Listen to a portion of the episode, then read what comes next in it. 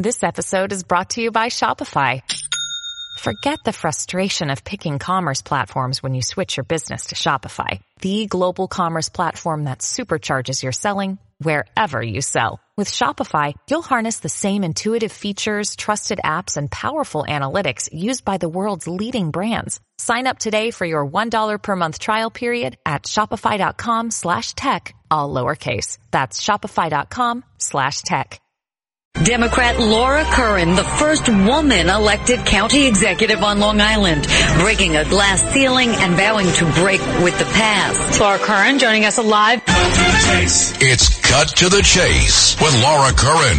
Entertaining and informative. Thought-provoking conversations that get right to the point. Observers say her future is bright. Here to tell us more about it, Laura Curran. Now here's Laura Curran. Uh, my guest, Asheesh Agarwal. He is an advisor on antitrust and economic policy for an, for American Edge, which is a bipartisan organization that t- seeks to help people understand the positive aspects of tech. It's not all just bats and doom and gloom, but particularly from an American point of view. Asheesh, welcome to the show. Hi, Laura. Thank you for having me. Absolutely. So tell me about this, these, these 37 categories in tech that China is beating the United States, and what can we do about it? Well, uh, you know, China is, you know, on the verge of investing more in research and development than the United States. They're producing more high-level research that's, you know, cited by, you know, you know, p- people with PhDs than the United States. And yes, the um, an Australian institute came out with this report a little while ago, and it really does shine a good spotlight on this issue. So if you think about things like you know, biotechnology, deployment of, you know, 5G and soon 6G technologies, the ability to, you know, develop a balloon that can cross the continent without even being noticed by us, apparently. These are all areas where the Chinese are either at parity or even ahead of the United States. Yeah, and it's not just about the balloon. That certainly got a lot of attention, but there's a lot more going on. Um, you mentioned the study by the Australian Strategic uh, Policy Institute, which it's, it's funded by the Australian government and it's a defense and strategic policy think tank. They did this study that found that China is leading the U.S. when it comes to materials, manufacturing tech, energy, biotechnology, sensors, AI, 5G, as you mentioned. Now we do the United States still does lead in some uh, sectors. By the way, I'm speaking to Asheesh Agarwal, an antitrust expert, and you're listening to Cut to the Chase on 77 WABC. Uh, U.S. is still leading. It's not all terrible in some sectors such as tech design, advanced microchips, vaccines, quantum computing, but but it appears that the Chinese are gaining on us. A Harvard study finds China could soon be beating us in, say, quantum computing. Well, it's, it's a real concern, and let, let, me just say at the outset that you know competition is a healthy thing. So if agreed, you know, Chinese, if if if if you know the you know, China as a society were you know producing this original work, um, okay, game on. Then it's up to you know the U.S. to respond and our companies and, and our government to you know, to invest more in education and, and things like that. But really, that's not what's happening. I mean, the Chinese are you know, they, they are doing they are doing some you know pro-competitive good things, but some of it, quite frankly, is just you know raw theft. There are studies that you know they are stealing intellectual property from around the world to the tune of half a trillion dollars annually.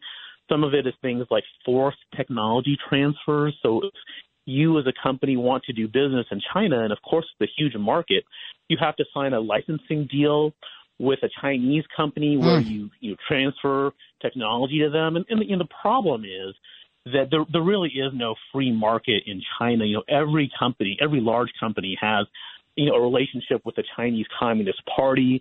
They they they hold board seats on all of these large companies. So the party you're, you're talking with, about, uh, Communist Party members hold board seats on these. Yes, that's right. Corporations. When you're, when you're when you're having to do business in mm. China, you really are you know forced to do business with the with with the Chinese Communist Party, and you know they're not you know just another you know country that we're competing with, like like like say a Japan or a United Kingdom, you know they where it's a fair competition. Yeah, competition right. is good. It makes everyone at the top of their game. But you're talking about stealing five hundred billion dollars in intellectual property from other countries. That's not kosher. Um, and I've also heard they have about a hundred million hackers working on this sort of thing. Is that is that something that you've heard as well? Oh, that's exactly right. So when, when I was in government in, in, in various roles, this was this was a real concern. You know, regular cyber attacks from you know hostile foreign countries, including you know you know China and Iran. You know, efforts to deploy Chinese technology into the United States and to you know our friends around the world that could really give them you know access to sensitive information. So you know, for example, just in the last few weeks, a new report came out about how you know, Chinese software is embedded at all these, you know, logistic, you know, logistically important, um, you know, ports, mm. so they can tell what, um, you know, what the supply chain looks like in the United States. That's a lot of valuable information. A lot of valuable information. So, so it's tr- the theft is troubling. The other part that you mentioned uh, that I find very troubling is that party members, Communist Party members, sit on these boards uh, and of course, we know China is an authoritarian, totalitarian state, unlike the United States. Uh, and so, what are the stakes here? Uh, do you think it's overly paranoid to think that they could be slowly and subtly taking over our minds and our children's minds with TikTok and the algorithm that remains mysterious that we all find, you know, I'm a 55 year old woman and I find it incredibly seductive. Is, does, what are the stakes here? Well, you know, it's it's not exactly so so devious and underhanded. I mean, China has been very very open about their you know, stated goal is to supplant the United States as the world's leading power by 2035. This is in their planning documents. They want to set the standards. They want to um, uh, kind of replace the you know kind of the post World War II order that we've had with an order that's dominated by you know China and other authoritarian countries. You know, you, you may have seen that uh, the president of China is going to be visiting Russia next next week. And no, it's, it's a very open threat to kind of the, the, the, the free democratic order that we've had over the last few decades. I'm Laura Curran. I'm speaking with Asheesh Agarwal, who is an antitrust expert with American Edge, and we are talking about how China appears to be winning and can, and gaining on us even more on the tech, the tech race. So how do we push back? You know, I'm imagining I'm just a regular guy. I'm going to work. I'm feeding my kids. I'm doing this. I'm doing that.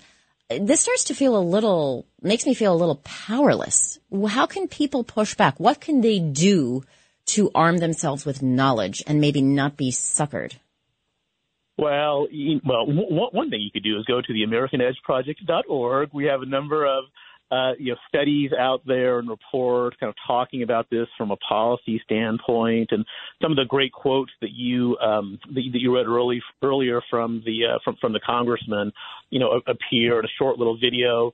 It, it could be a TikTok video where you can see that on a bipartisan basis, yes, uh, policymakers really are kind of laying out this threat. But you know, what I would say is that you know you as an individual just just just get smart and get educated about what's going on. You know, China is the greatest challenge of our time and probably for the next generation.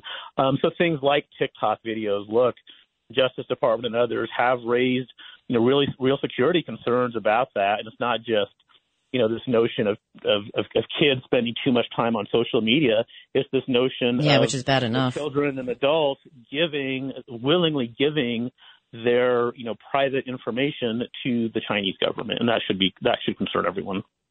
You know, there's another point. Uh, we, the economy, our economy really relies on tech. Uh, $3.3 trillion GDP in 2020 from the tech industry, about 7.8 million jobs. I'm, I know there's been a lot of shedding of jobs lately, so um, that number is probably being adjusted. But just in terms of our economic strength, we need to keep our tech sector strong and competitive. Now, back to TikTok. So the TikTok CEO is set to testify before Congress this week, I believe on Wednesday going to be facing tough questions from both Republicans and Democrats. Um, what are you expecting the outcome to be from this, especially as it relates to this competitiveness and this this unequal edge that China seems to have? Well, I, th- I think I think what's going to happen is you're going to. You, I think I mean, there is a bill pending in Congress right now that would grant the president the authority to you know ban TikTok, and I suspect that that bill is uh, you know likely to pass because there are some real security concerns, you know, about TikTok. They've tried for two years now to alleviate those concerns. You might remember under President Trump, and by the way, you're right to credit both President Trump and President Biden Mm-hmm. with you, you know, try to arrange a deal where you know TikTok would be sold to Oracle and the servers would all be, you know, you know, housed in the United States or in friendly countries, so you wouldn't have as many concerns about data going to the Chinese government. Well, they haven't been able to work those out over the past two years. Yeah. And from what I hear, it sounds like they aren't really making a lot of progress in ways that are going to satisfy, you know, the U.S. security, you know, intelligence apparatus. So it would not surprise me if you see, you know, the end result ends up being full divestment of TikTok. But we'll just have to see. We'll have to see. We'll all be staying tuned, putting down the phones and trying to pay attention to the news. Asheesh Agarwal, I want to thank you so much for coming on Cut to the Chase. Well, thank you for having me and have a great rest of the day. You do the same. Uh, I want to hear from you, listeners. Are you addicted to TikTok or any other social media? Do you feel like you're being bamboozled and manipulated by the machine? I want to hear from you. 800 848 9222. That's 800 848 WABC. Next up, Paul Pontieri. We're going to uh, see if he and Curtis maybe can see eye to eye on transit oriented development and advice for Hochul on her housing plan.